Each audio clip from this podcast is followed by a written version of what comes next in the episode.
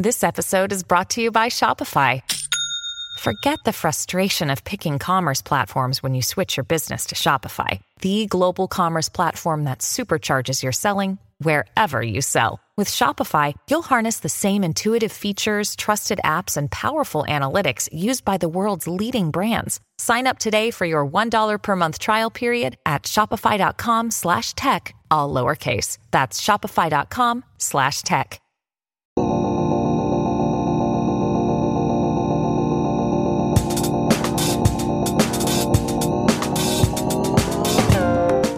Welcome to Product Coffee, a podcast where product management leaders share stories, advice, and thoughts on all things product over a cup of coffee.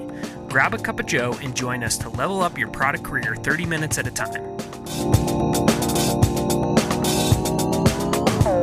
Our topic today is product team structure. Um, we're going to talk about how uh, um, startups or you know uh, any technology company that we're all working across that involves product um, organize their teams, um, their technology teams. What does that look like? Um, are they objective based teams? Are they um, any other team, feature teams, and, and, kind of how that applies to product management? Um, and how that aids in product management. So let's kick off. Um, we have two guest speakers today, um, Elon and Nate. They're joining us from Klarna. Um, and so I'm going to direct the first question at you, Elon. Um, how is Klarna structured in terms of product team? Thanks, Kevin. Um, so Klarna uh, is took the model of uh, I think Marty Cagan uh, is uh, one of the spiritual animals for Klarna. And according to Inspired, it's more or less uh, have small empowered teams uh, that can do the entire range. So, for example, I work in uh, uh, Klarna Checkout, the checkout product of that Klarna offers different merchants. And in our team, we will have a designer, we will have an analyst, we will have uh, five backenders, three or four front enders, and uh, an engineering manager, and of course me. So overall, we're, we're, quite staffed. Now, inside those teams, we're empowered to do everything. Uh, and we move super fast when it comes to doing things in our team. And I think that's the biggest benefit. So if you're a small product starting like that in those empowered team, you could grow fast. Uh, it starts, didn't mention uh, QA. Yeah right? Like I've noticed that as yeah. a trend of new product teams not not given any QA love. What's wow, going that's on there? That's a, that's a touchy touchy subject, uh, specifically in our team. But um, in our uh, domain mentality is that there's no QA. Um, QA kind of, the mentality is QA um, creates lazy engineers. Uh, that's the mentality of the engineering manager. And so um, engineers should be able to test everything or create right tests to cover all the edge cases. So they need to own accountable for whatever they execute. Um, I, I was starting to say that for small teams, like this structure is fantastic, and small products end to end is fantastic. It's when you grow that that you could see uh, issues. Like when you start. One of my follow up questions for you, like how how big is your product org? Like how many PMs do you guys have, and how many uh, teams, how many engineers uh, would you say are part of the company? Wow, Nate, this is going to be uh, I'm going to say a wild ass guess, but I'm going to think that we're around 150 product managers or okay. even more in yeah, Klarna. I think I think it's something like that as well. Yeah, close close to the 160 even um, at this time. You're talking about product managers specifically. Product, yes. Product teams and, and and managed by product managers. Yeah. Wow. Holy crap.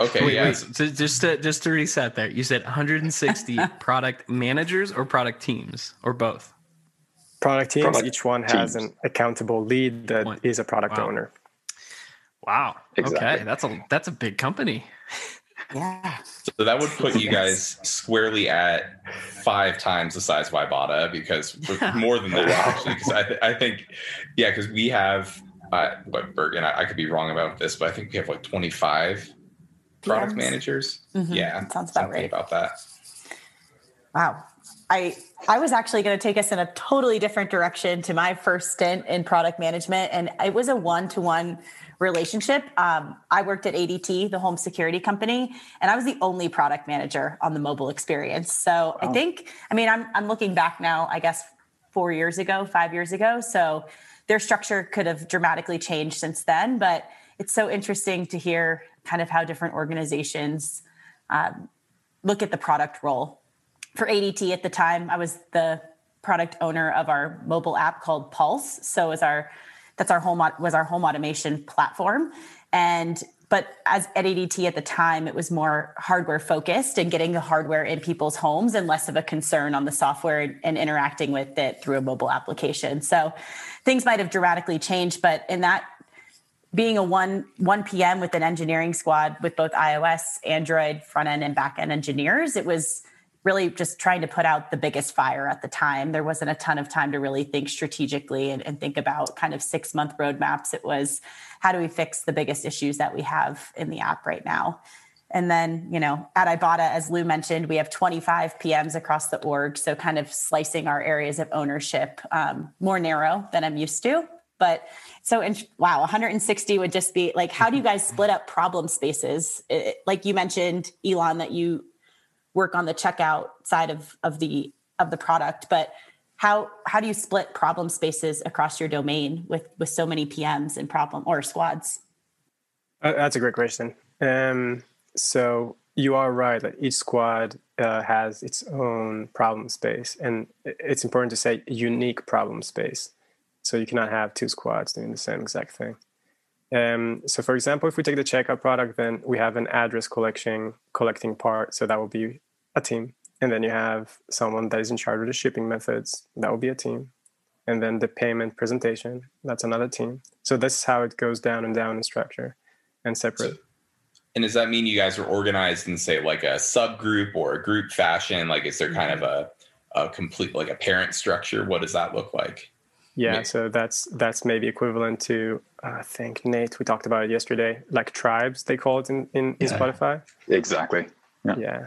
So we, can, we can have you, like Nate, can you talk more about the tribe concept and how that applies to Klarna? Klarna? Sure thing. Yeah, yeah, absolutely. So so for example, I'm part of the what we call the app domain uh, because Klarna has an app as well, and we have a specific uh, group, a very large group of teams and sub teams that are working on on the app domain in itself.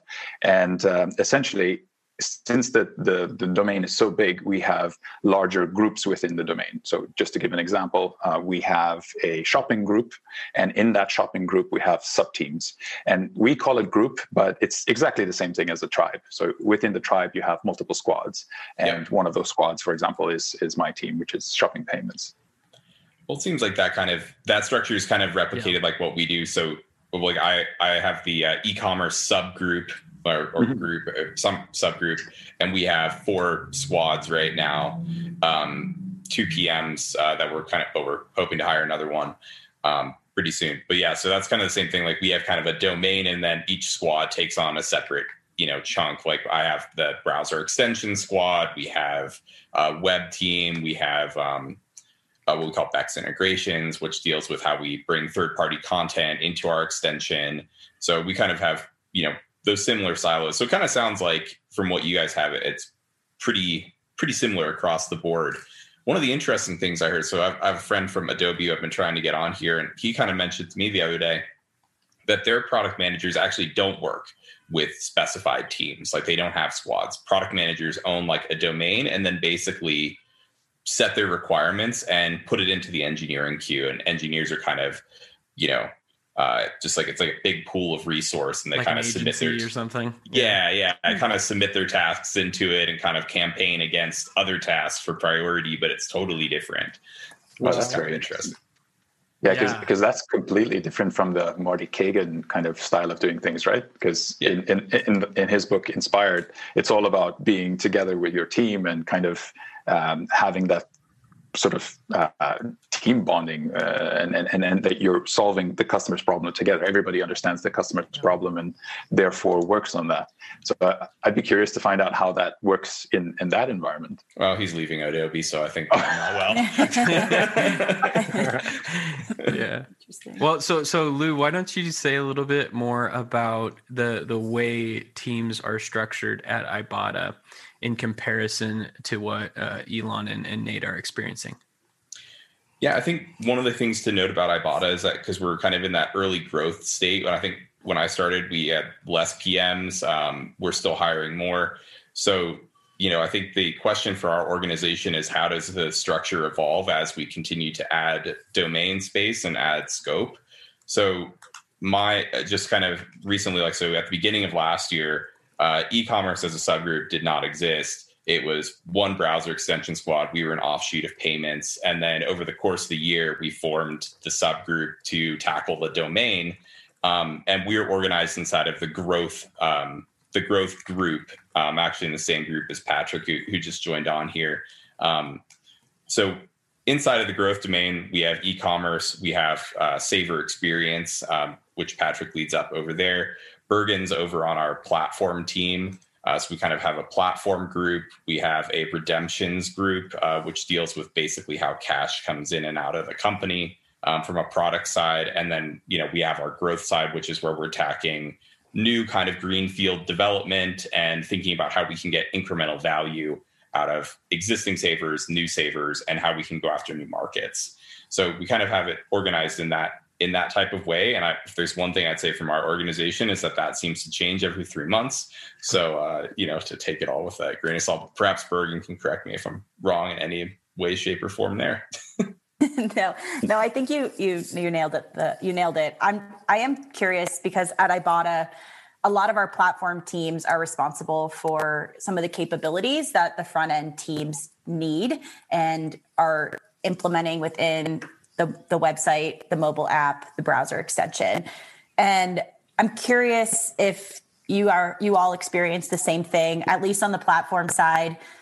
We're responsible for a lot of different services. Sometimes those services don't have all the capabilities the team needs, and we become um, well, we try not to, but there are times when we become a bottleneck to front end feature implementation. So I'm curious if your teams uh, own both the services as well as i mean you mentioned you have you know front end and back end engineers but do you own the services within your domain or do you guys encounter similar pain points within your organization? And any advice on if, if you don't and you have it all figured out do let us know how we can uh, be more efficient because that would be helpful. I hate having to say no but i mean i know that's the role but it's tough um, that it's a tough balancing act uh, she told me no yesterday, so trying to make up for it now.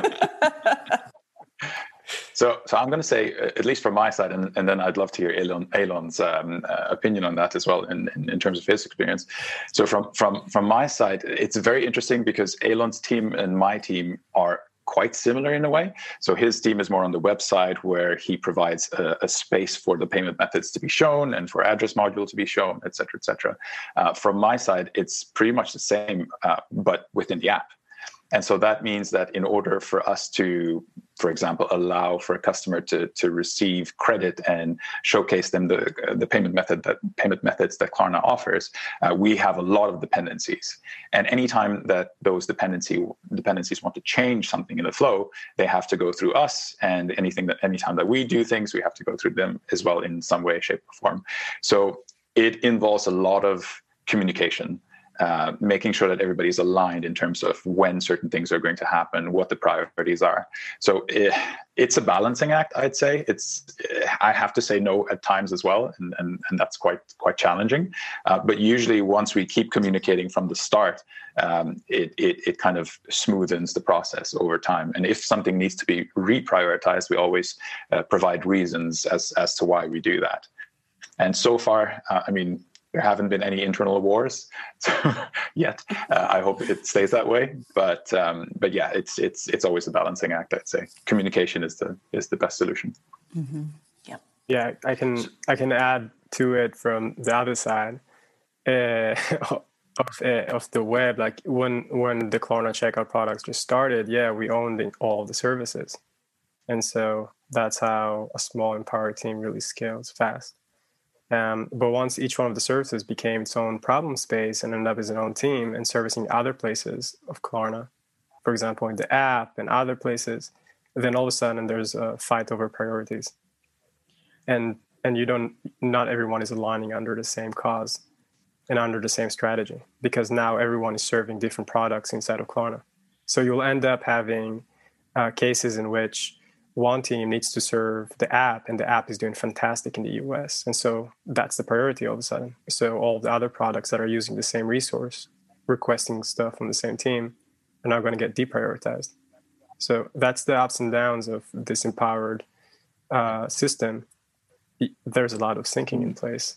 That's kind of like that's what kind of something that I've been trying to work on structure wise for our subgroup as thinking about how we can reduce those dependencies because kind of as you described we actually we built two service like fundamental services this year that have spun out into squads in different groups um, of the business which means that we kind of don't own their roadmap anymore but we're still highly dependent on those services for our success which is um, both good and bad right? It's great that they're now a full team but it's also you know bad in a way because it's like well we don't own their roadmap anymore so one of the things that I've been trying to do from a subgroup level is look at these type of dependencies and think about what are the ways in which we can add new teams to the subgroup. So maybe it's not that a single squad can own its entire domain, but maybe the entire subgroup can own its domain as closely as it can. Like we might have teams that are all building toward the same subgroup mission, you know, but at the same time, uh, we can own the majority of the services, 80 to 90% that we need you know, so that we can reduce dependencies externally. And that's kind of been something that I've been trying to do with our with our group recently, adding some more platform support different to different teams to do more platform work, um, and thinking about those blockers and how we can remove them through structure, which has kind of been fun. Yeah. I think a key component to it, and it's something we talk about a lot on our squad and in our problem space, is as we've grown really quickly, we've our services have gotten large and very complex. So it's a focus for our team to take the complex services that we have and break them into individual microservices that are slices of the big thing beneath, making it easier to, to really support the model that Lou is talking about and making it easier for other developers to work in our system. We would still own maybe the service, but there it's making it much easier for those other developers to work in those services.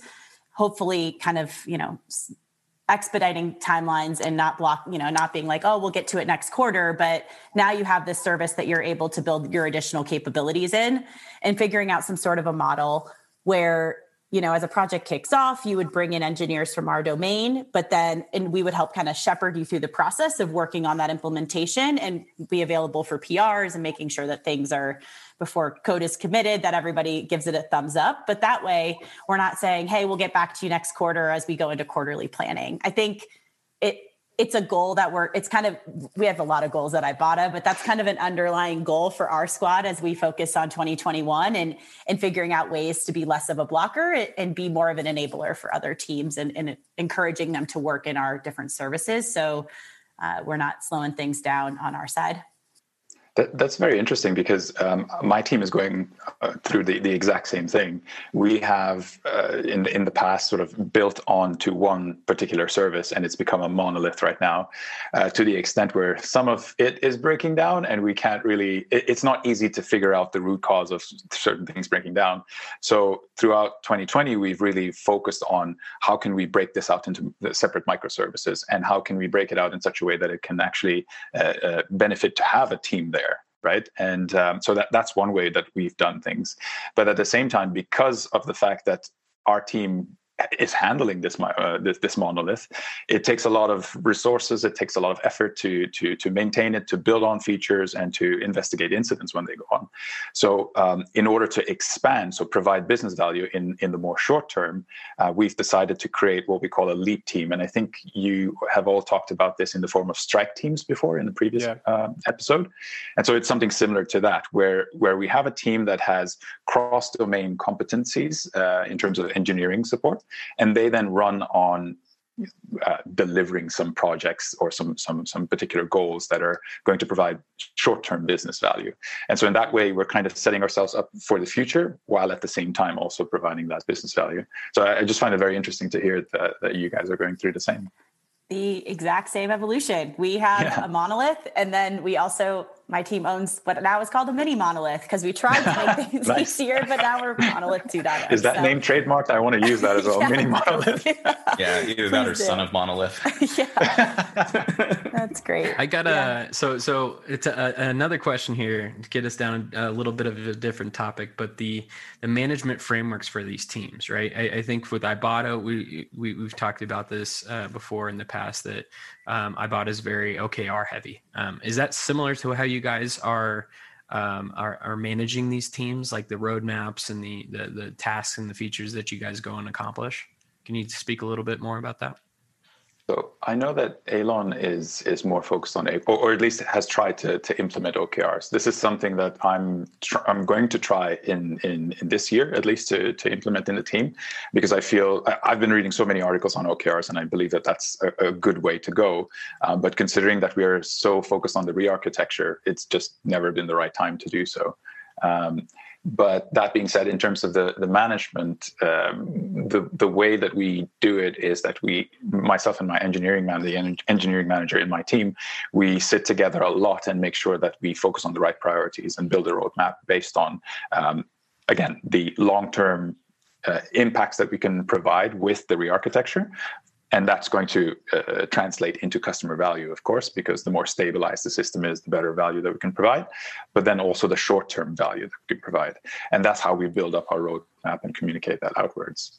Uh, but i'm very keen to hear what, what elon has on his okrs yeah um, well as nate said i tried uh, and i end with that. But uh, i think the way that we work we work with uh, kpis mm-hmm. and then I think have a similar situation as Burian because we also um, slowly turning into a platform as the product becomes more mature and more services are running on it. So it's more important to focus on stability now and uh, release processes and automated testing. And we found ourselves in a midst of migrations and restructures so now they became the deliverables. You can really put KPIs on them. So now the targets are actually, did you deliver this or not?